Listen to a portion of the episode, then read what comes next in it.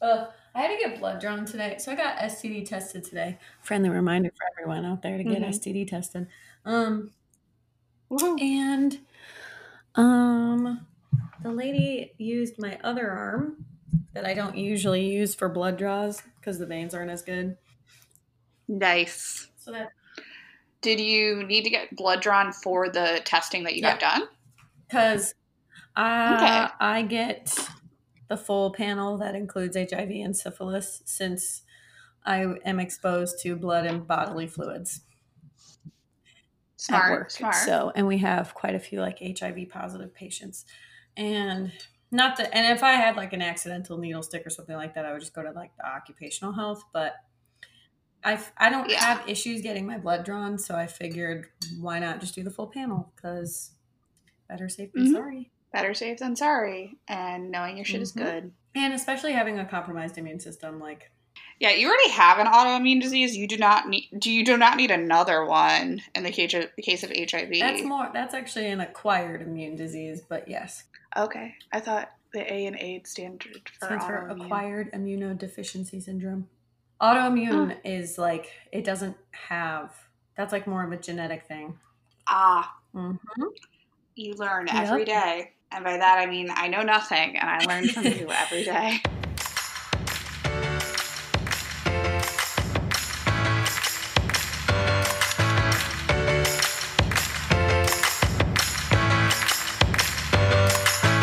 So speak. Whoop, speaking of autoimmune diseases, uh, welcome, welcome Ah. to the uh, podcast, guys. Welcome to the podcast. We'll be fun. yeah, we're both just like. Meh. Um, my name's Amanda Peacock. My name's Katie Coyle.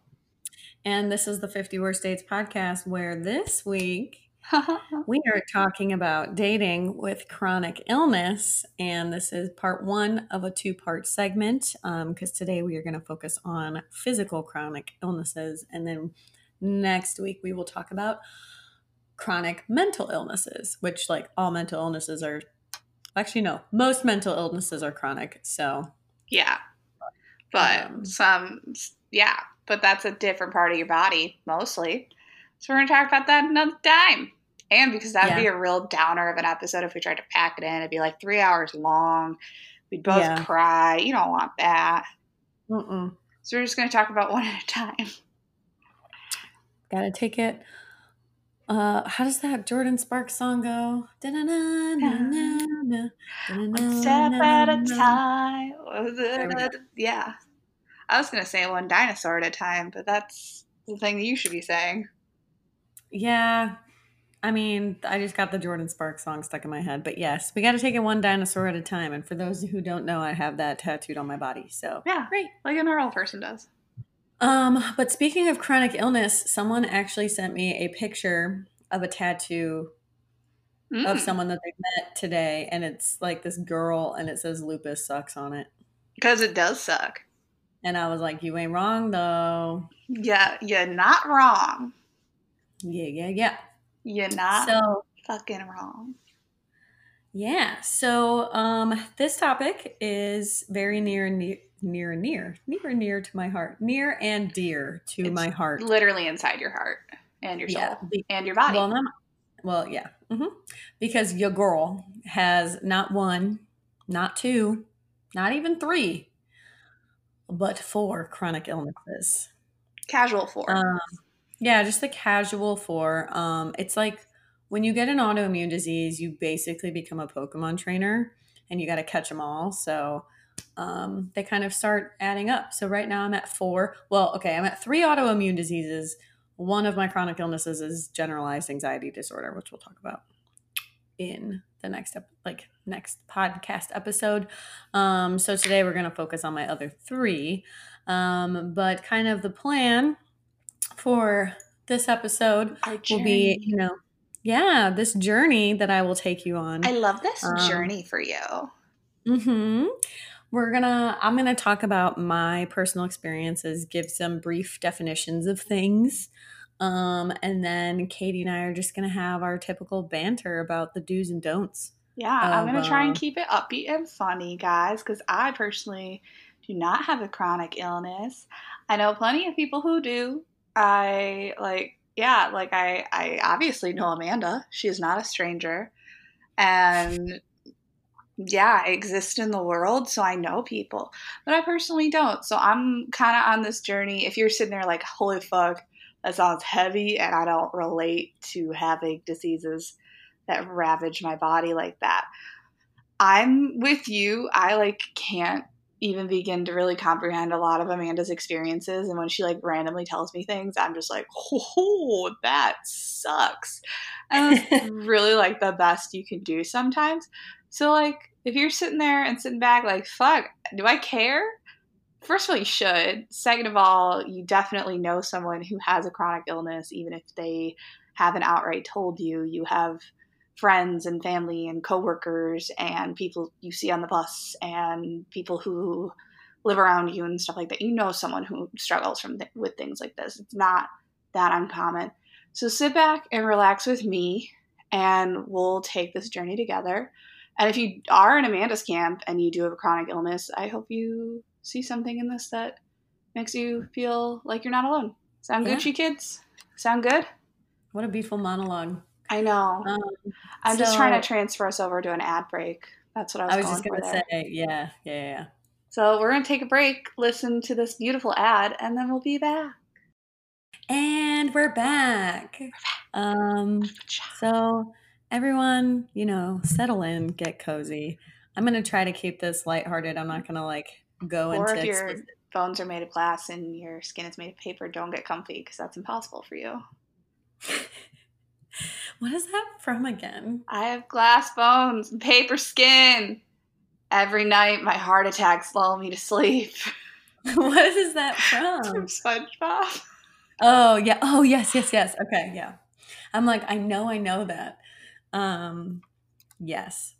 So, as I said, um, I'm gonna try to keep this as lighthearted as I can. This is a pretty serious topic, um, and the way that I typically handle my issues just in general is with humor.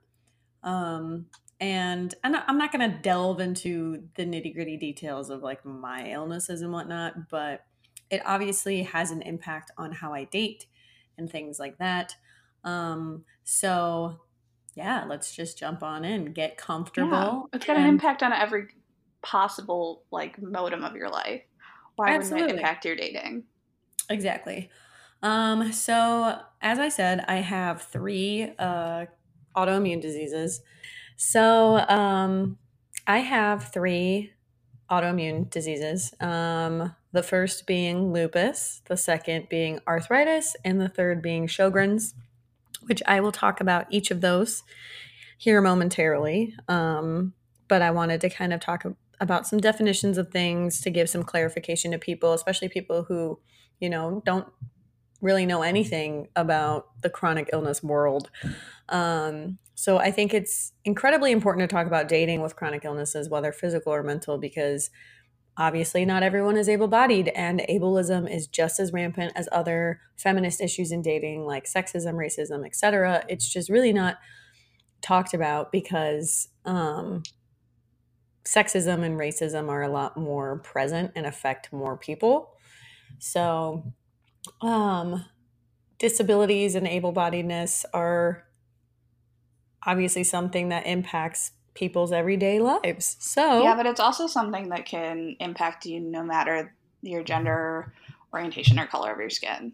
This is true, and it's obviously my experiences that I have with chronic illness are different than so many other people because I am white and I am a woman. So the way that I present is different. I also have invisible illnesses. So I have kind of invisible illness privilege in that, you know, you can't tell that I'm disabled or not fully able bodied, um, which is a blessing and a curse.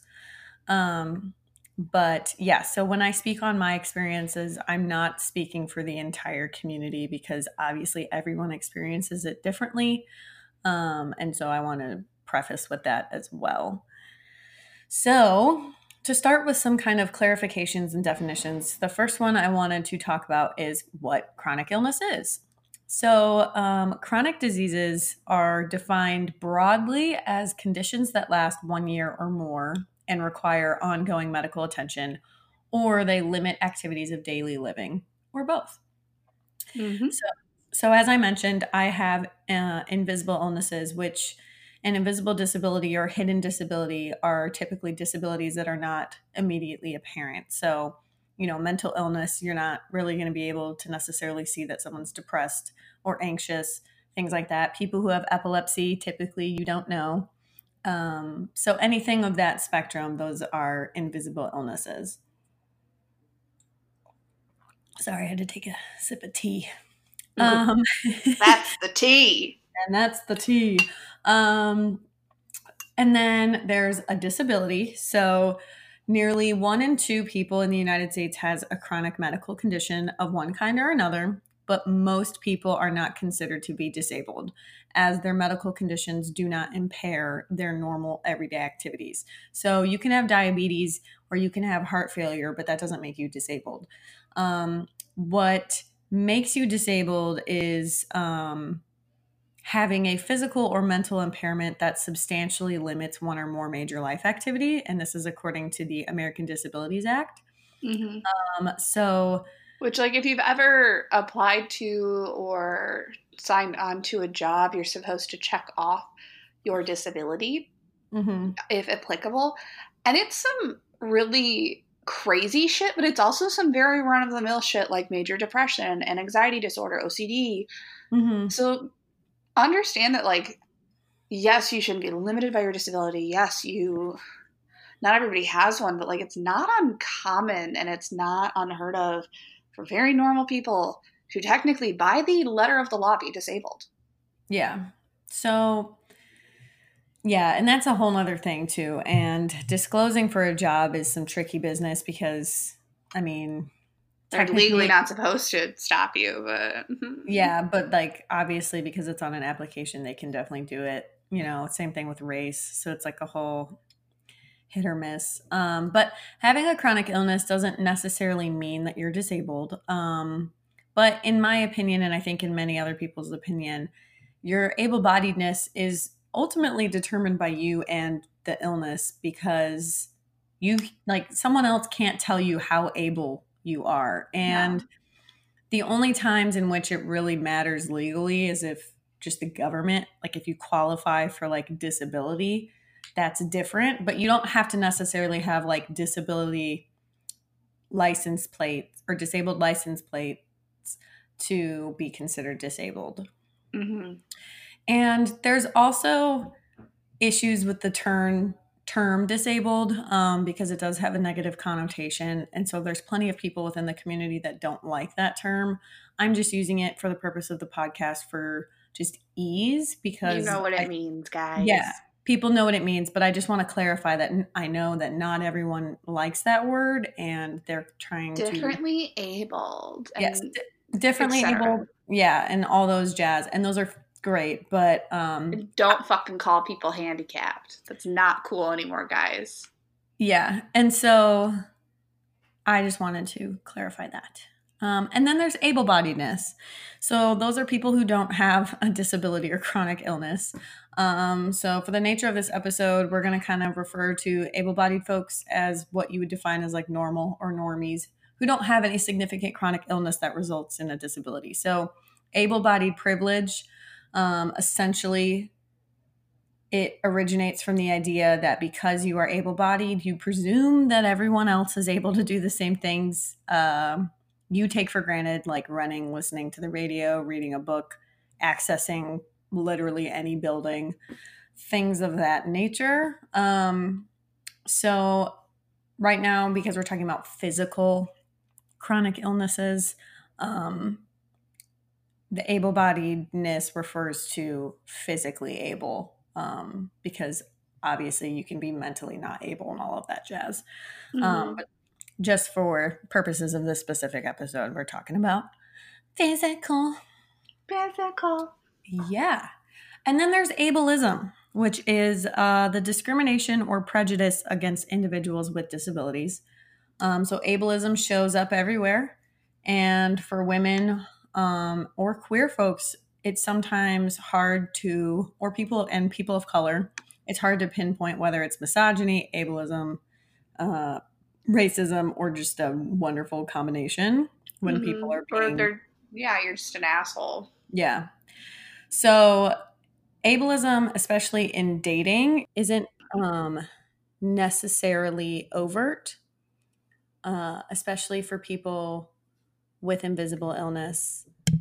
But when my ex broke up with me, um, he, in part of his spiel, tried to tell me that I couldn't connect with him and his past, his, I said, and his passion for running, passion for running. Fuck, I can't type on this Google Doc. Um, he tried to claim that I couldn't connect with him and his passion for running because, like, I'm literally not supposed to be running. Like, I like physically can't do it. So you couldn't go on runs with him, therefore he broke up with you. Okay. Yeah. Well, that's just part of the reason, you know. The other part being yeah. that uh, oh, I don't want to be a priest wife, so that too. I mean, good news, you'll never have to like feel obligated to run a 5k on Thanksgiving. This is true. Now, I can run, but basically if I continue to do so, I will need total knee replacements by the age of 30. Mm-hmm. So, running is very detrimental to my body. Yeah, you probably shouldn't run. Yeah. So only when zombies are chasing you or a murderer. Yay. Keep it to those those two scenarios. That's it. Yep, pretty much. Like if I go to the gym and I'm on the treadmill and I run, it's for approximately like five minutes. And I'm like, there we go. there we go. My body uh, hurts. yep. So with my shenaniganery, um, because many people don't know what lupus, arthritis, or Sjogren. People sure as fuck don't know what Sjogren's is. I don't know what Sjogren's is. Everyone knows what arthritis is because old people have it, and some people know what lupus is because of House or Selena Gomez or um, other random shit. Or now, I guess, because Kim Kardashian thought that she might have had it. So yeah. she will single-handedly do more for lupus than Selena Gomez has in the past however many years. That Kardashians episode already did. Exactly. Um so with lupus, um the Latin term means wolf. Um and so it's very interesting because I am a vampire through and through and my chronic illness would indicate that I might be a werewolf, but that is not the case, my friends. Um, so with lupus, according to, I kind of give the definition based off of uh, the Lupus Foundation of America. So in lupus, something goes wrong with the immune system, and this happens with any autoimmune disease, pretty much. Um, your immune system, which is the part of your body that fights off viruses, bacteria, germs, all that jazz. Your osmosis Jones, if you will. Yes. Um, yeah. I'm going to break all this down into the context of Osmosis Jones. Get ready. Your Osmosis Jones is uh, malfunctioned in that um, while in a normal person, their immune system would produce proteins called antibodies um, that fight off these invaders. Invaders. Being the viruses, bacteria, germs, etc. Autoimmunity means your immune system cannot tell the difference between these foreign invaders and your body's healthy tissues. So, as a result, it creates auto antibodies. So, antibodies that will attack your own cells. Um, Osmosis um, Jones is just sending his dudes to arrest everyone. Hmm. he is shutting down every party.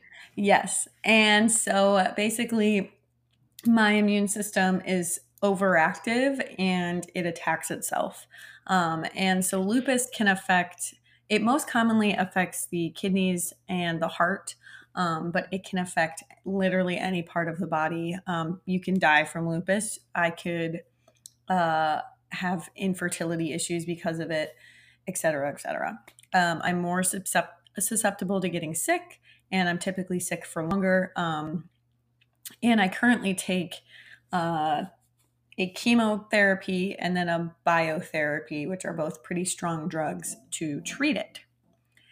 She's um, got needle drugs, guys. Yeah, I have to do self injections. Um, I there's actually only one FDA approved medication for lupus specifically. Typically, the drugs for lupus um, are anti-malarials. Don't know how that works, but I'm immune to malaria, so that's great. Um, and don't anti-malarials give you hallucin like hallucinations? I think malaria gives you hallucinations. No, I've because there's the possibility of me going to a foreign land for work, and I've heard that they the the big pills that you take can give you like hallucinatory like d- waking dreams. Well, I have been on it for like five years or seven years. Okay, and so you're uh, good. You're not imagining this. I don't. Yeah, I don't have hallucinations, so we're good. Cool. So, you guys, I'm here to ask the stupid questions you might want to ask, but you're you're not here to ask them. So I'm here. Yeah. So, um, I take an anti-malarial, and I've tried. They also try steroids, um, but steroids pretty have pretty gnarly side effects and I hated them. So I went off of them and then I started taking this oral chemotherapy which is often used for arthritis and things of inflammatory nature. Um, but I don't want to be on that long term. So I'm weaning off of that and I am on the only FDA approved drug for lupus, um, which they don't let you go on right away either. So if you're listening and you have lupus, I am sorry, but um, you have to meet certain qualifications. Um, but it's definitely you something. have to suffer first. Pretty much, you have to basically prove that you've tried all these other options and failed and all this jazz. So, but it has been helping me, so that's great. Um, and yeah, so it basically, I have a very nice immune system that likes to attack myself, so it's awesome. Mm-hmm. So, with that, um, I've got lupus induced arthritis or lupus arthritis. Um, so, arthritis is one of the most common symptoms of lupus. Um, and it's the arthritis that I have acts very similarly to that of like rheumatoid arthritis, which is what a lot of, and Rocky has some thoughts. Um, mm. so it acts very similarly to that of rheumatoid arthritis, which is the one a lot of people think of, or osteoarthritis, um, because it's caused by inflammation and it causes wear and tear of my joints. Um, however, it's not as severe, I guess, as like something like rheumatoid arthritis, but mine is inflammatory. Um, and it does damage my joints. So, hence my knees. I mainly have it in my knees and hands.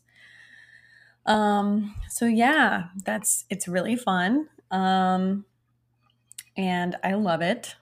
So yeah, it's the best. 10 out of 10 would recommend feeling like an old man every day. Um, so you dress like an old man already, so it kind of matches up. It's your own fault. You brought it on yourself. This is true. So my symptoms with lupus predominantly are severe chronic fatigue, and this is common with a lot of people who have like fibromyalgia, multiple sclerosis, lupus, anything of that nature. Um, so this is not just I'm tired all the time. This is like debilitating. I cannot function normally tired. So I actually take a stimulant for that. Um, mm-hmm. I'm also very sensitive to the sun, which is a symptom of lupus, but also a side effect of a lot of the medications for lupus. So I'm like extra sensitive. Um, I am sensitive to extreme temperatures, predominantly cold temperatures. Um, during the winter, I get what's called Raynaud syndrome, um, or what I like to term term uh, ghosty fingers because it's basically poor circulation, and my hands just turn very white, and I lose sensation, and it's not fun. So that's great. Um, and then the Malar rash. Ask for the friendly ghost. Like if you have Raynaud syndrome and then you grab someone's ass but you can't feel anything and your hands are cold, did you do it or did a ghost do it? Ooh, spooky. Both. Both. Because it's still you. It's just your ghost hand. ghost hand. Yeah, and then um, I also sometimes get the Malar rash, which is um, the butterfly rash that kind of goes across your cheeks and your nose. Um, and it's this red rash. It doesn't hurt, and you can like put makeup over it. Mine is pretty faint, which is good because I have very pale skin. Um, but when it does flare up, I have like a redness basically across my cheeks and nose. Um, so yeah, there's that. And then yeah. my last one is Sjogren's, which is another autoimmune disease. So it acts very similarly to that of lupus, where my immune system's hyperactive and can't differentiate my cells, et cetera, et cetera. But this one is associated with dryness, um, predominantly dryness of the mouth and eyes. So the vagina and the vagina. So anything, really anything with mucous membranes, um, it can cause dryness, but most commonly it can cause dry mouth and dry eyes. So it can result in vision or dental issues. Um, so the symptoms of Sjogren's frequently overlap or mimic those of other diseases, like I mentioned. Um, my symptoms that I get are swollen, and how I found out I had it was because my parotid glands, which are the salivary glands that sit kind of near your jaw on the side of your face. Um, they mm-hmm. were getting very inflamed and swollen, so I looked like a chipmunk, mm, which was cute. fantastic. But if I tried to eat food, it literally felt like I was being stabbed in the face. So it was awesome, which actually is a symptom of mumps because when I went to the acute care, they tried to tell me that it was mumps. And I said, I'm immune to the mumps because my parents are vaccinators. Thank you very much. And yeah, I got. Remember that when I lived with someone who didn't have the mumps vaccine? Jesus, Jesus Christ. What is wrong with you? So many things, but oh, that is the big one. Yeah. I mean, get your MMR people. Come on.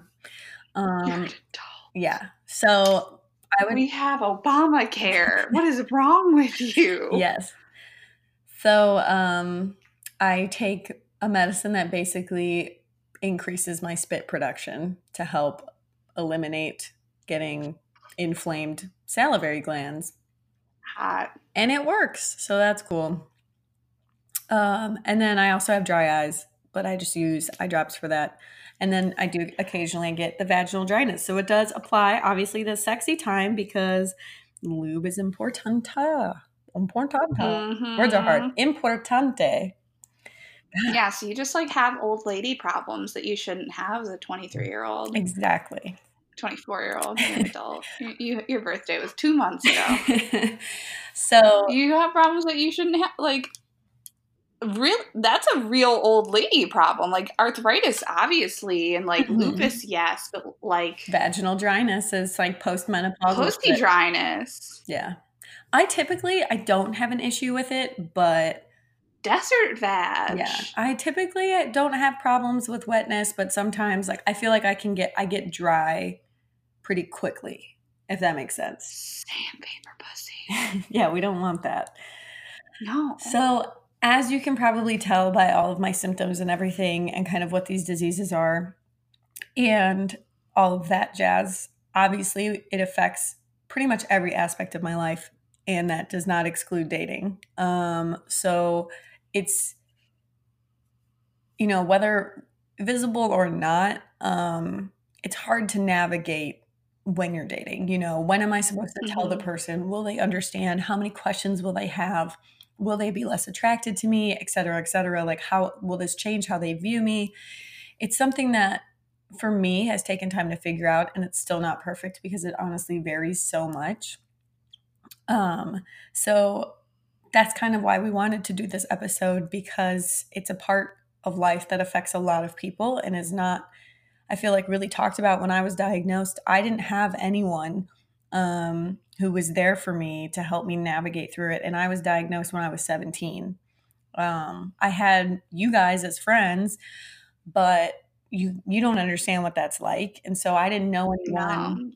I didn't know anyone who was around my age who went through the same thing because it's a big deal. And every aspect of my life has been changed because of it. I've learned, yeah. I've become more confident as a person because of it, but I've also you know, I have to be so in tune with my body. And when you're in your teens and your early 20s and you're just a young adult, you're not in tune with your body. That's for damn sure. Because you think that you're um, like immune to everything and you're immortal because you're like, I'm young, I'm healthy, I don't need to go see the doctor, you know, I don't need, everything works the way I want it to. Exactly. Like I don't need to have a primary care doctor because I'm not sick. But for me, you know, I have to have my primary care doctor. I have to have a rheumatologist. I have an ophthalmologist. I went and saw a cardiologist for a while because I was having heart issues. Like I also see a dermatologist. Like I have a lot of different doctors and I have to navigate parts of adulthood that people typically don't deal with until middle age. And mm-hmm. it adds to a lot of burdens, you know, dating wise, financial burdens, things of that nature, because if I don't get under, under control, I could die, first of all. And also, you know, I could end up with outrageous medical bills, things of that nature. So it's really, yeah. it's something that's really frustrating because it's hard enough to meet people just in general in life that know what you're going through. Um, mm-hmm. And it's really hard to meet someone on a romantic level who can be a good partner about that um, mm-hmm. because it does affect, although it doesn't affect them to the way that it affects you, it still obviously affects the relationship because there's going to be things that you want to do but you can't do. Mm-hmm. So, for example, when I was with Matt, you know, I would have loved to have been able to run with him, but running is something that I can't do. And it's something that is very is a very touchy topic for me because that was my passion and I can't do it anymore. And for a long time I was very depressed about that and so dating a runner mm-hmm. was very interesting for me. But he was really I mean he was always really great and supportive, but it's hard to explain what you're going through to someone who literally will never and cannot fathom it like mm-hmm. said at the beginning of the episode. So, um, you know, it's definitely, there's no right or wrong way to really go about it. Um, you just kind of have to figure out what works for you. And the biggest tip that I have for people is to really take time to, if you are recently diagnosed with something or struggling with a diagnosis, take time to really sit with yourself and come to kind of deal with all of those emotions because it's a lot. And, mm-hmm. you know, it does take up it does affect every aspect of my life from work to dating to just functioning normally. Um, but i've learned a lot about myself and i've really had to listen to myself so that way i know my limits and all of that. So while i have lupus and i have sjogren's and i have all these things and they are a huge part of my life they don't define me. Um, they're just a part of who i am. And so i use them to incorporate, you know, things in my life pretty much. So I'm genuinely relatively open um, about it. And I love talking about it because most people don't know about lupus and stuff. So I love to educate. That's why I'm going into an educator role, right? Um, so I am generally open about it in my everyday life and don't really have issues disclosing it to people who I'm dating. But it's it can be very daunting because especially if you're not you know settled down and things like that and you're dating and you're in the dating realm like i am now seeing different people and whatnot i don't really want to dive into it right away. And it's a lot to slice off and exactly. hand to someone. And to explain it over and over and over and over and over again is just really exhausting because I mean, I deal with it every day, every like moment of every day of my life. And then to have to do it to like to explain to a new person and all this stuff, like it's fine, but it's people don't understand. And that gets now you can just point them to this episode. Exactly. so when it comes to like, hey, if, you, if you've come you've come far, kid. Now to continue, I need you to listen to this episode of my podcast. And if you're still down, I'll be naked in my bedroom. Yeah. See you later. yeah. So, um, I was reading this article from the Washington Post, um, and this woman mm-hmm. highlighted kind of her struggles with endometriosis, and something really stuck out to me. And it's uh, endometriosis, especially, is such a common, um, invisible illness that, like, Yeah, when your coworker tells you that like they can't come in that week because they have their period and they're upfront about it, like you don't fucking know if that's what they're dealing with. They could be like, I'm sick of people and I want to Yeah. sit with my cat. Or they could be like, my cat is literally falling out of my body Yeah. because I have endometriosis. And if I don't lay with a serious pressure on myself, I think I'm going to die. Yeah. So her quote is that um, sometimes dating feels like a refuge where I can live without endometriosis defining who I am, not only through the eyes of my partner, but in my own consciousness. It allows me to exist, if only transiently, in a world where my health is not the lens through which I see myself. Being sexual and seen as such without even the unspoken awareness of my being sick made me feel human, alive. And that was like so fucking just powerful to me because it's very true. And although I've Mhm. come to terms with my illness, I still have days where I'm really down about it. But it is nice to kind of be able to interact with someone and not have that be the elephant in the room. You know what I mean? So, when it comes to disclosing chronic illness, that's something that you have to do whenever you're ready. Um, there's no correct time to do it. Um, I'm an I'm a very open person, and I don't mind talking about my illnesses, but I'm not going to drop that bomb in the middle of sex. You know what I mean? Mhm. Um, you could drop that you're a virgin in the middle of sex. yeah, I mean, But that's some people like to do that, but Amanda, last That week. literally happened to me on Saturday. It was great. Um, so I typically, I typically bring it up relatively early, um, because of the fact that it is a huge part of my life and I deal with it constantly. Um, and Mhm. especially if I'm starting to talk to someone that I think it could, I know pretty early on if the person that I'm talking to is someone that I could be like, oh, I, I want to explore this. Um, I try to tell them sooner rather than later because I, I just don't want to waste my time on people who are going to be assholes about it. Um, Mhm. 99% of people I've met have been chill. Like, there's not, I've never met anyone that's been, Rocky's jumping up. Well, it's a dick move to not be chill about Yeah, it. but I've never really met anyone that was like, oh, like just straight up so ignorant and assholish. Um, there's, yeah, yeah. So there's always that initial pity party after you tell someone and pretend like them pre- maybe pretending to know what it is or that awkwardness where you know that they have questions but they're too afraid to ask because they don't want to be disrespectful but honestly Mhm. it's that's what I do. it's more disrespectful to like in my opinion for me to not ask questions than to just pretend to know what i'm talking about because i know i can tell that you have no idea Bro, she told me she has lupus, so I think that means she's a werewolf. could you That's my Jason impression from The Good Place. yes. Amazing.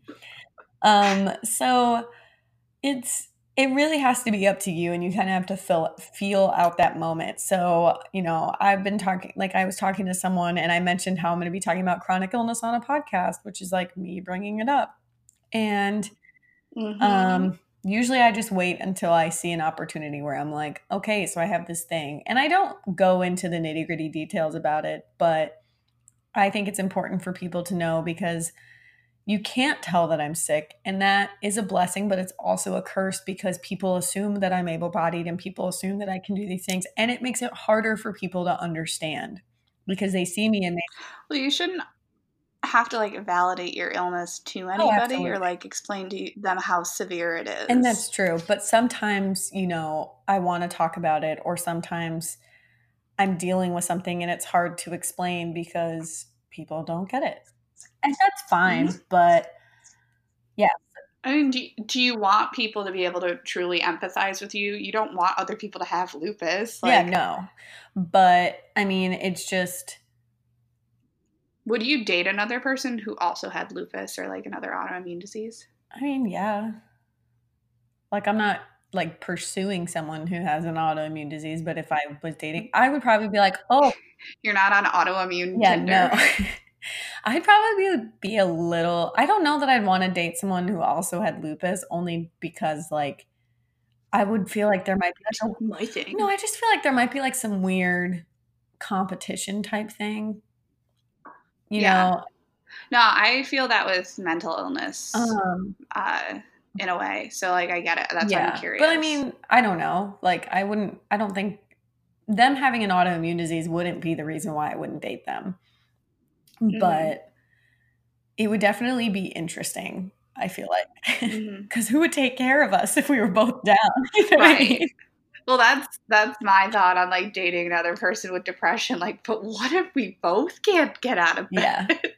Um, I think one of the Who will force us out of bed? I think one of the hardest things though is when people don't get it and especially when you are in a relationship with someone like you really want them to understand and I'm sure they want to understand as well and be able to empathize. Um and that can be hard because people are very they have good intentions but people will say shit that just pisses me off. Um which we'll kind of talk about in the do's and don'ts. But yeah. So something before we get into those do's and don'ts, something that I wanted to. So the spoon theory is a great uh, analogy to kind of explain what it's like to have chronic illness. I actually have and has its origins in a Tumblr post. yes from a woman. It's actually a blog from a woman who has lupus, um, and I actually have a spoon tattooed on my arm because of it. Haha. but I thought that's because you really like cereal. I mean, that's usually my go-to answer. But um, so but the real the real reason, the spoon theory is basically this theory that was kind of devised by this woman who has lupus um, to explain to her non-sick friends what it's like to have lupus. So you have X amount of spoons in a given day, and these spoons represent your energy or like activities. So Mhm. doing the dishes I mean, you you only have so many clean spoons in your drawer, exactly. right? So doing the dishes, showering, going to the gym all require a certain amount of spoons.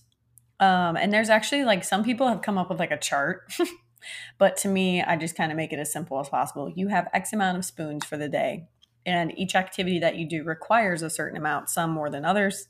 Um, and eventually, you might run out of spoons. Um, and at that point, you're just kind of so drained to a level that you are either not functioning at your best or you like straight up can't function anymore. So there's some days where I have to nap after I take a shower because I'm so exhausted from probably like whatever I did that morning Mhm. that the thought of like putting on clothes is unbelievably daunting to me. I can imagine this is kind of like what having like a depressive episode is like where Mhm. you know you can't get out of bed or things like that. That's pretty much like instead of I think it's instead of your exhaustion being driven from a physical place, it's a mental Yeah. place. But it it because it's a mental place, it still permeates your whole Yeah. body in the same way. So, like, some days I have to sit on my floor and do my makeup because standing just seems terrible. Like, Mhm. right now, or a couple hours ago, when I was like typing out stuff for this episode, even just typing out stuff was hard for me to get through. So, you have X amount of spoons per day. Each thing that you do requires spoons. And when you run out of spoons, you can't just like keep adding more. And so that's kind of what the spoon theory is. And I think it's a great analogy to kind of describe what it's like because some days I have a surplus of spoons and some days I don't have enough. And I have a, I have Mhm. a really adorable coworker before we go to an ad break who whenever she sees me she goes how how are your spoons today? And it makes my life. So if you have if you have a friend How are your spoons today, my Amanda? spoons today are not great, but you know, I'm here. yeah. But yeah, so if you have a friend who has a chronic illness and knows of the spoon theory, you should ask them how their spoons are today. Because that's a really nice way of asking them like how they're doing without being so overt about it. And I think that that's really mm-hmm. cool. Like whenever, Yo, girl, how your spoons yeah, because I don't see her all the time. So when I, it's every time I see her, she's like, "How are your spoons today?" And it just warms my soul. So on that happy note, we're going to take a little break. Welcome back. And we're back. so, so now that you've heard uh, my story, because I know that's what you're here for on this dating podcast. Who lives, who dies, who tells Amanda's story? It's definitely not uh, Elizabeth Schuyler, that's for sure. No, it's you on this podcast. um, we're going to talk about kind of some tips and tricks for uh, dating with a disability. And this goes both ways, like yeah. for people with the disabilities and people who are the partners of said folks. Yeah. Because, like, no, you shouldn't discredit anybody with, like, I've, I have talked to people and you get them in an off moment. And I've definitely heard people say, like, I just wouldn't want to date someone, insert disability here. And it's bullshit. Mm-hmm. Like, it's bullshit. Like you really need to th- rethink the thing you just said. So here's some top five things of do's and don'ts of dating someone with a disability. Um, originally from the Mighty, which is specifically a site for the stories and feelings and thoughts and tips and tricks of disabled folks to other disabled folks. So if you if you felt anything during Amanda's spiel, if you feel anything during this, if you know someone, that's definitely a great resource for you. Um, starting with numero one. Don't assume Yabe is delicate. Mm-hmm. Just because Amanda has an autoimmune disorder does not mean that she don't like to get smacked around. At the same time, if your boyfriend has hemophilia, maybe don't smack him. Yeah, it's uh it's pretty true. Um yeah, for myself, like I'm pretty fortunate in that you can't I'm relatively able bodied. There's things there's definitely major life things that I can't do. Um yeah, you can't go on runs with your ex boyfriend because your ex boyfriend exactly. Um, however, obviously that's different from a lot of people who are significantly less able than I am, and it's not fair to just assume that because someone has a chronic illness that they are delicate or less you know they they have a less lesser quality of life because that's a load of shit. That's a load of shit. And also like don't assume that they're delicate emotionally. Yeah. like of all people these fuckers are dealing with some tough exactly. shit uh, buildings still don't have ramps for them or uh, people don't understand that they ran out of mm-hmm. spoons mm-hmm. So these people aren't delicate fucking flowers. Yeah. So, and for the people who are, you know, the individuals with the illness, like you need to know your own limits and respect them. Um, that's especially hard when you're young because you want to be able to do these things and all of that jazz, but you just can't. And pushing pushing your body to the limit affects us more significantly than it does for other people. And so, like a heavy night out of drinking could affect me more. I have to watch my alcohol intake because of the medications I'm on, things like that. Like I can't drink all the time and all that jazz. So there's so many times when I've wanted to do XYZ thing, but I couldn't because I didn't feel well or didn't have enough spoons or, or it just straight up hurt. Um, for example, like when it comes to sex, being on top for me is not my favorite because it really hurts my knees. I mean, like bending them for an extended period of time is just excruciatingly painful. Um, and so I don't like to do it, but it sucks because it's a great position. Um, mm-hmm. But I can only do it for a short amount of time because otherwise my knees are just like, fuck you. And then I'm. You got to get her up there at the very end. Yeah, yeah, yeah. So, or the beginning, you know, get that momentum going. Um, so yeah, and I've also I've had flare-ups of my lupus that get triggered by sex. So, and for people who are like what the fuck does that mean? My lupus, I mean I constantly have it obviously, but it goes through exacerbations and whatnot. And my flare-ups kind of feel like the flu. So I feel like I've been hit by the bus pretty much, by a bus pretty much. I'm just very weak, tired, achy, all that jazz. So lupus is constant, but it can have its moments where it's like, fuck you. And I remember like one time about 20 minutes after sex, I just immediately started feeling like shit. Mm-hmm. so. And it wasn't because he was a piece of shit. It was it was yeah. I mean, that individual was a piece of shit, but but not the direct trigger that exactly. day. okay, number two. Show that you're willing to learn, understand, and advocate for your person. I've never had strong opinions about Selena Gomez, but now I know that she's the worst because she's done absolutely nothing for lupus except for casually drop that she got new kidneys. Like nothing has happened. Uh, as we mentioned earlier, Kim Kardashian, however, has an entire episode arc where she's worried that she has lupus and goes to doctors and gets like extra consultations because she's concerned, and people consistently don't believe you if you have lupus, which is an experience Amanda yep. had. Yeah, I've I've had a doctor tell me that nothing was uh, wrong with me without even actually assessing me. So that was great. Who's who's laughing yeah. now? Not me. Who's laughing but, now? Neither I mean, yeah. Probably the people in those Probably. ambulances.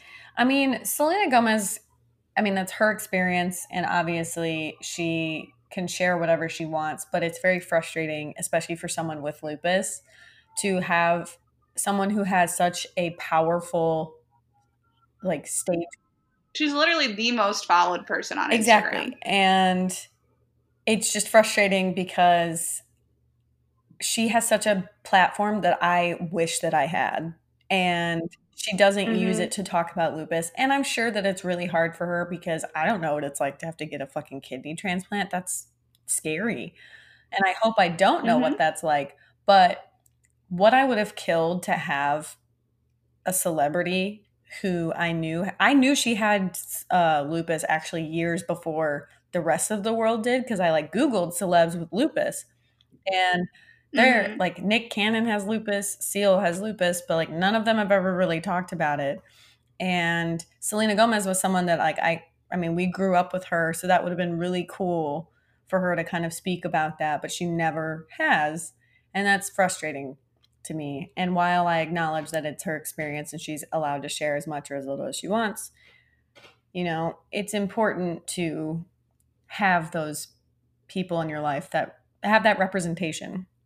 And, mm-hmm. you know, for people who are hearing that their partner or person that they're dating has these illnesses, you know, it's it's okay not to know what to say. I feel like people always feel like they need to know what to say or have some sort of like response or offer some sort of advice. And I would much rather someone just say, "That fucking sucks." Like, how can I be supportive mm-hmm. to you? versus offering some bullshit unsolicited advice. I've had people we'll talk about this for like a million years next. Exactly. Well. You know, especially with mental illness. I have talked about how my knees have hurt after running if I ran like 15 minutes that day. And then I'll joke, like, you know, well, that's what I get because I'm not supposed to run. And people are like, just cut out running. But at the same time, running was my passion. That was the way I relieved stress. That really hasn't mm-hmm. changed. And it's not fair to just tell me to cut it out because, mm-hmm. like, if you were told that you cannot do, if there's any passion of yours that you have, whether it's music or some sort of athletic thing or whatever, and you were told, oh, hey, you have to just stop doing that, that would be really hard. And Mm-hmm. So don't tell me to just cut out running or don't ask me if I fucking tried CBD because you heard it was good for inflammation. Like, shut the fuck up. I literally. Bruh, you tried. right? Like, I've had people say these things, people that I've like started to date say these things to me. And I know they're coming from a good place, but it's so irritating because it's like, I'm on chemotherapy.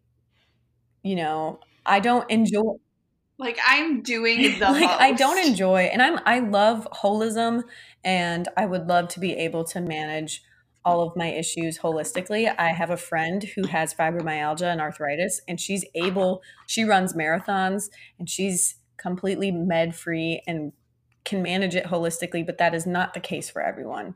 Some people have to take medication and it's frustrating to me, but I I have to do it. I went off of my meds and I got significantly worse. And so to offer unsolicited advice is a lot more frustrating than to just acknowledge how shitty it is because it does suck. Mm-hmm. And a lot of times if I'm venting, I just want to vent and I'll ask for advice if I want it, but I'm probably not going to ask you for advice. So if you just say, that fucking sucks, I'm here if you want to talk about it, or how can I be supportive, that's great.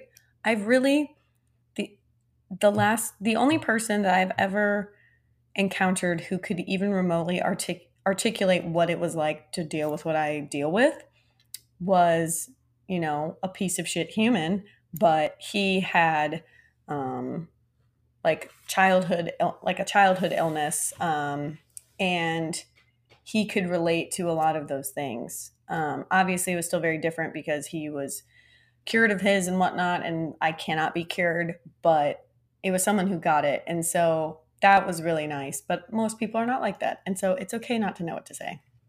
Just the important thing is to be yeah. willing to learn, educate yourself on it, listen to people when they tell you things, and just be there for your partner, your friend, whatever. Yeah.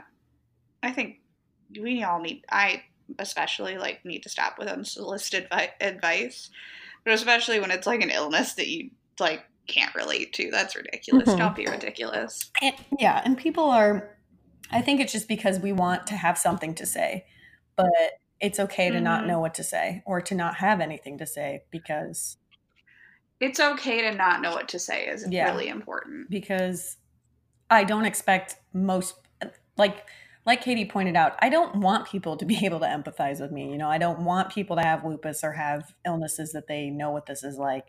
It's not it's nice to have someone to talk to about it, but I don't want that. And so I don't expect people to know what to like what I'm going through. And that's fine. I just would much rather people just shut the fuck up sometimes. yeah, fucking fair. so fucking fair. Number three, don't feel like your relationship with a person with a disability is any different than it would be if they didn't have a disability.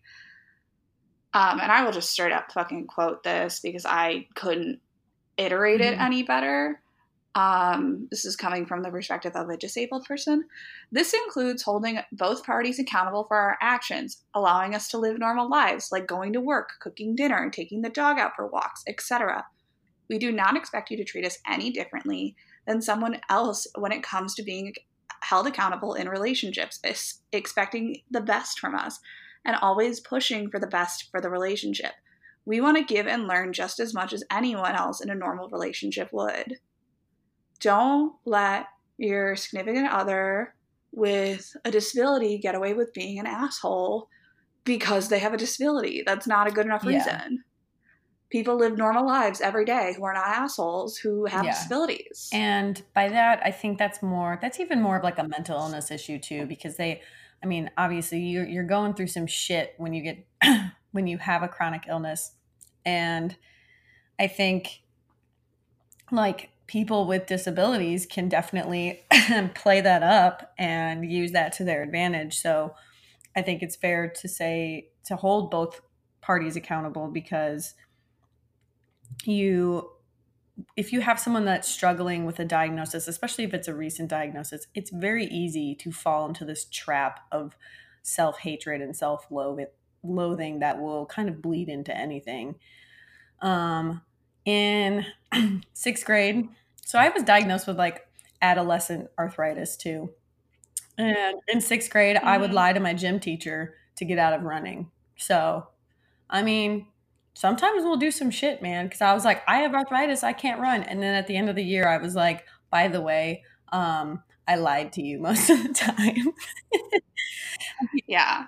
There's a whole arc on the ABC show Speechless um, which is about a wonderful misfit family whose their eldest son uh, has cerebral palsy, and he has to repeat an, an entire year of high school because he fails the ACT because he basically gets through life having letting people feel mm-hmm. sorry for him and letting him like not actually yeah. do anything and like he the show's called speechless like he is nonverbal so he like lets his aide like give him the right answer on tests and does all this stuff that really is a detriment to him in the long run because he has to do an extra year of high school. Um, and it's as much as it's everyone else trying to treat this person differently because they're disabled and treat them with an utmost like kindness, but also pity them. This kid is done a detriment because he allows it to happen and doesn't call people on their bullshit. So I think it's important for everybody. I think it's important for Amanda's sixth grade gym teacher to call her on her bullshit. Um, except gym teachers shouldn't do that because oh, I yeah. hated gym class. But yeah, like everybody's accountable. Don't Call everybody on their bullshit. If they can't walk, fuck them. Like, yeah. No. and also, don't assume that people with disabilities are like dumber or things of that nature. Like, if you have someone who's hard of hearing or is impaired visually, don't assume, like, don't scream at them don't assume that they are like incapable of doing shit for themselves. I have had plenty of patients who, you know, they've had strokes, so they're pretty limited, but they are as independent as they can be. And to assume, and I've also had patients who, or have like met people who, you know, are they're just treated like they're dumber because of their disability. And it's like, no, Want to hear a funny story about me treating everyone the same? And by that, I mean me being the mom mm-hmm. friend to everyone. So in college, I interned in LA. I lived in a sorority house. It was me and a bunch of girls from all over the country living in a house at UCLA. It like could have been a movie, except none of us were that cute or that interesting.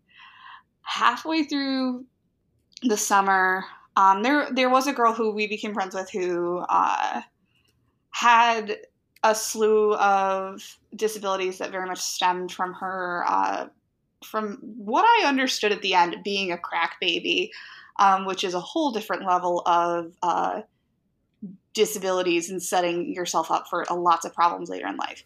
However, one of her she lived there year round, and one of her very good friends moved back into the house who also lived there year round. And suddenly there was this new girl in the house. Um, we were sitting there watching like The Bachelor or Bachelorette because that's what bitches do. And her eyes keep fluttering as she sits there on the couch and she's facing the TV.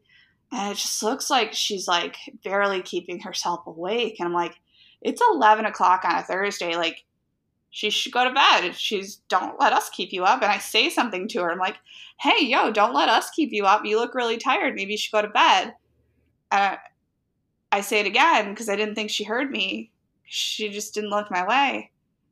And, and then I get a text, and my phone goes buzz buzz, and the text reads, "Katie, she's blind." so I was telling the blind girl that she looked really tired because her uh, eyelids are fluttering because she's fucking blind. They don't fucking work. Uh, yeah, but she was diligently listening to The Bachelor. oh, fuck. But that was literally me just trying to mom friend this basically stranger. That's really funny. because I didn't know any better. Yeah. Treat everyone the same, even if it leads to weird, embarrassing moments like that, guys. You can't go wrong. Yeah, there you go. There you go. uh, Katie, she's blind. So with that, we'll go into our fourth tip, which is being able to being able and understanding when your person will need help with things. And That's uh, not, that sentence is not written the way it, it should be said. yeah, but, yeah, that's okay. It's fine. So, uh, yeah, being able to understand that your person needs help with things. Um, yeah, so maybe that girl that girl did need help up and down the stairs because those stairs were janky. And so she would occasionally ask you if there was another step. Oh, but she did not need to go to bed. Didn't need to go to bed. Could stay up and watch listen to Bachelor, watch The Bachelor all night long. I'm just an asshole. Or like we would include the one girl, the other girl who had her own issues and like because because of her like prenatal stuff like didn't drink, didn't smoke, didn't do a lot of things, and like we'd include her and go to parties with her. She just like wouldn't drink because she's like, yeah, I'm a I'm a predisposed to heavy addiction, being a crack baby, and mm. so hmm. that was fine. Like that's I yeah, like I don't care. But you include these people and you understand that like, yeah, maybe you need help or maybe you just need to be included and people need to understand your limitations. There you go. Yeah, and with that like sometimes a person might need help with things that they can usually do on their own because they ran mm-hmm. out of things. yeah. Like and like people uh, with disabilities work around normal stuff every day. Yeah. So there was this one video going around Facebook of this girl who didn't have arms and learned to do like professional grade makeup with her feet. Yeah, it's amazing. It's am- like crazy because she doesn't have thumbs there. Yeah, very. And I'm just real impressed. Yeah, it's amazing how adaptable humans are. And so, with that, people who are able bodied should be adaptable to their partners who might need help. Mm-hmm. And that's that. I did have the question reading this initially if that like leads into like if you're planning on dating someone with like a profound disability, they're wheelchair bound, they're paralyzed, like if you want to marry them, you're gonna have to help them with diapers and stuff and feeding tubes. And like you're very likely gonna have to get into the nitty gritty gross stuff because you love them. I mean, yeah. And that's something you genuinely have to think about.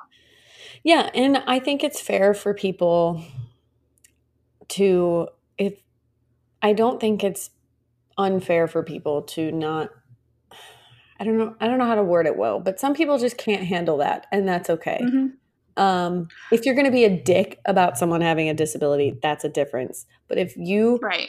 can't handle the pressure that it puts on to potentially be a caregiver for someone, then A, you're kind of a dick but be like it's and you're kind of a dick but like if you were to date an able-bodied person fall in love get married have kids live a long life go go do crazy things and they end up being like the actor who played superman the guy who was thrown from the horse and like permanently oh, what's his permanently paralyzed. He uh christopher walk no. Not christopher walken. Christopher Reed. christopher Reed. i was right. It was a christopher though you are right.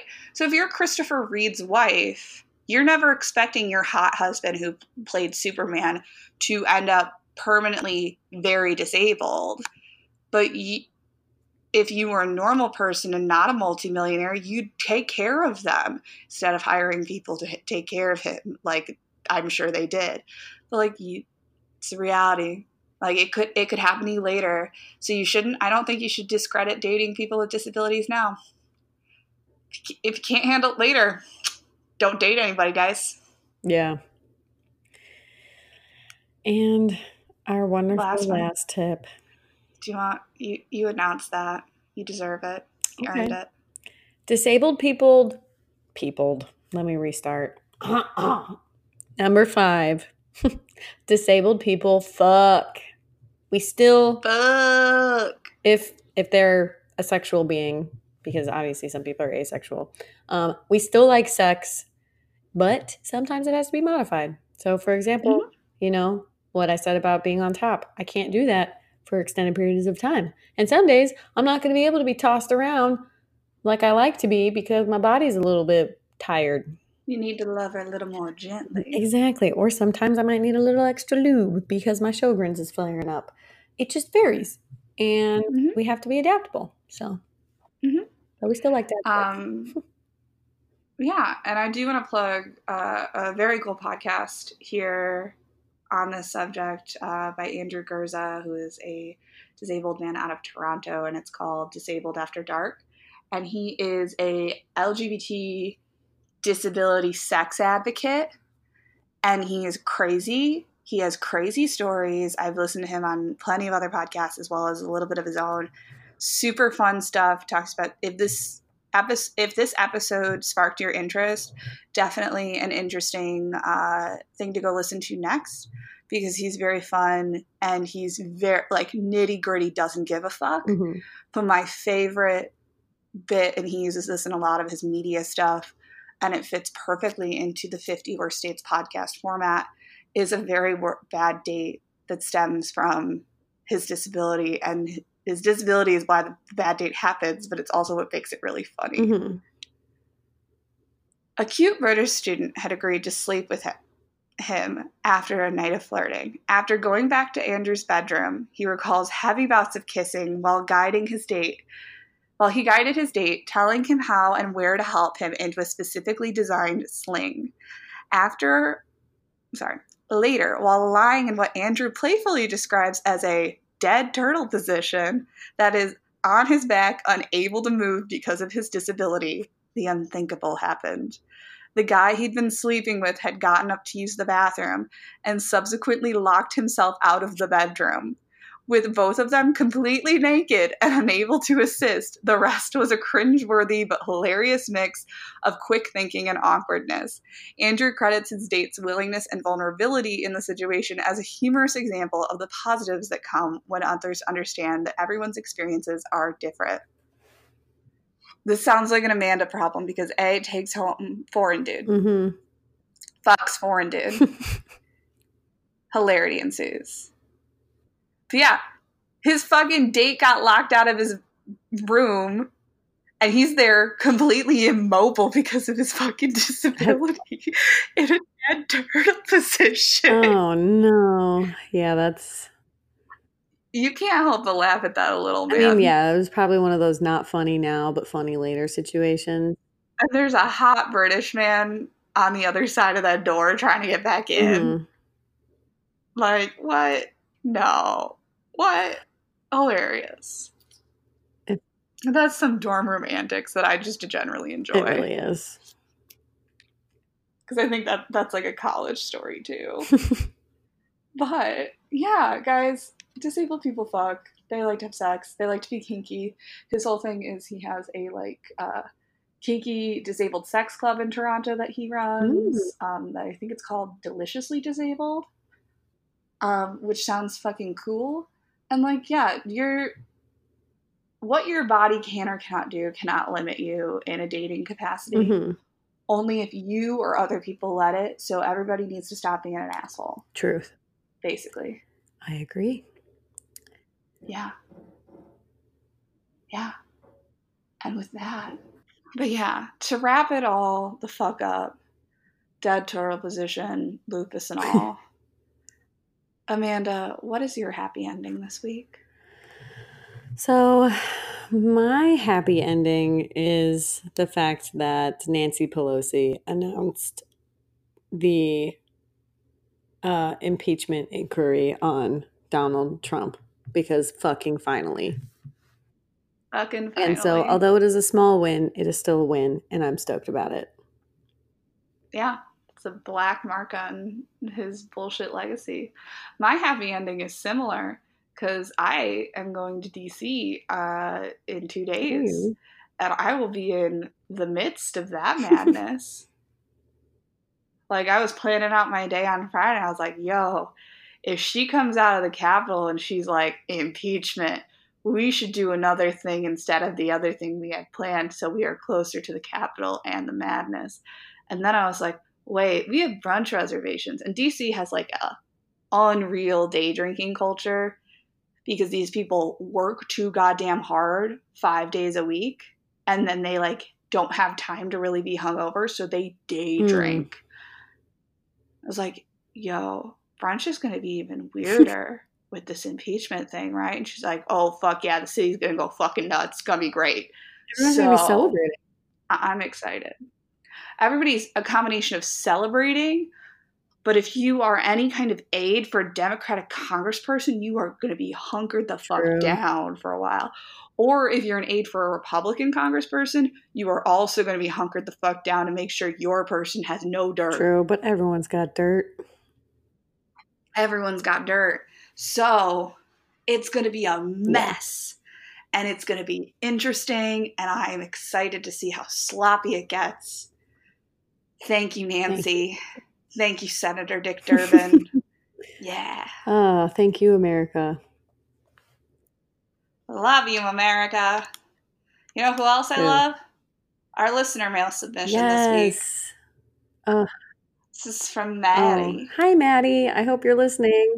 Hi, um, totally forgot to respond to your email, so we'll probably do that. I'll probably do that after we're finished recording. yeah, we'll do this. We'll do that after this, and we'll be like, "Yo, you'll be on the podcast." So, first off, I'd like to start out by saying I really love your podcast. Yay! Emoji. It's actually so funny and relatable. We try. I've always wanted to share this date with people, so here Bless, it goes. We are honored. We're honored. I met this guy one day while I was with some friends. I honestly don't know how he showed up. He might have been a friend of my friends, but I can't remember. We talked like maybe twice before and barely knew each other. I was talking as always with my friends and trying to be chill with this guy, kind of uh, here all up in our business.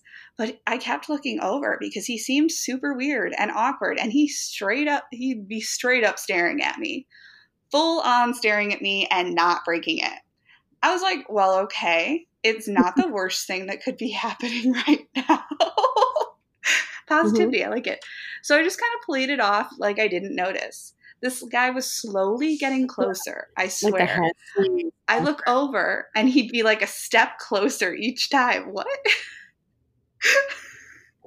It literally I'm imagining this. I'm imagining him being very brooding. It literally reminds well. me of like the hash slinging slasher episode of fucking SpongeBob and Nosferatu.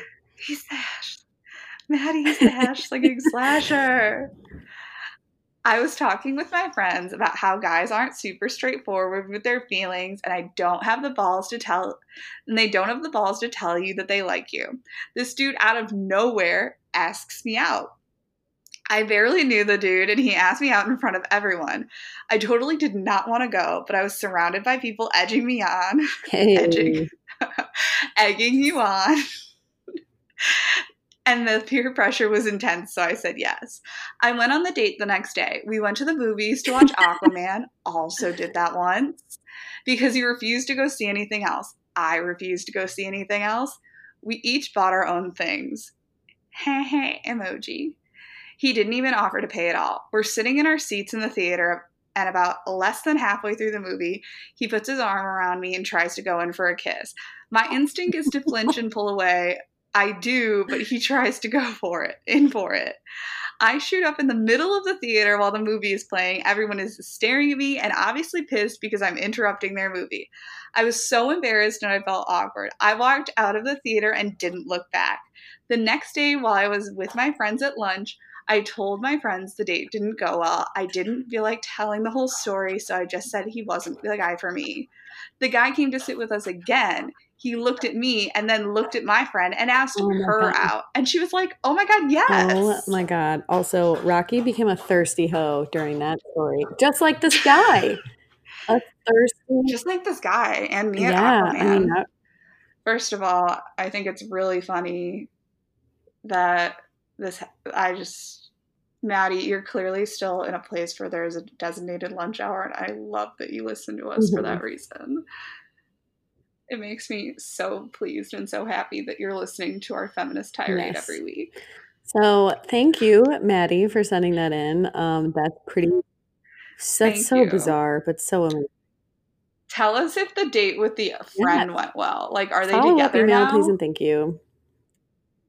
Follow up. I want to know if he takes girls out to movies and then just tries there to make go. out with them. That's definitely a type of person. also, I would have been like, "Excuse me, I'm watching Jason Momoa. Although this movie is absolute garbage, I need to see Jason Momoa, please and thank you." Do not enter. Exactly. I literally made a man take me to see Aquaman pay for my ticket, and then we never spoke after that because I was so turned on during the whole movie Amazing. and not by him. So, if you want to be like Maddie and would like to submit your own worst date, horror story, sex mishap, or boner blunder, please feel free to submit named or anonymous stories to 50 worst dates podcast at gmail.com or slide on into our DMs at 50 worst dates pod on Instagram. Mine is Pikachu18. And mine is Katie Coyle 27. And if you if you think we're valid sources of, for advice and want to ask us questions, we'll take those emails. Okay, you just cut me off, guys. Rude. I know. I wanted to say something. our, you can go. Now. Our goal is to base future episodes after stories that are not our own because we fortunately have not been on that many bad dates. I am t- also taking submissions of news stories that are about bad dates. I found one from Florida. It's going to go in the Halloween horror story episode. I'm excited. Amazing. If you love our music, it's from bensound.com. And if you love our cover art, it's by Tori Scranton. You can find her at T Scranton Art on Instagram and Etsy. Boom. And we'll be back next week to talk about the disabilities in your brain. Yo, yo, yo.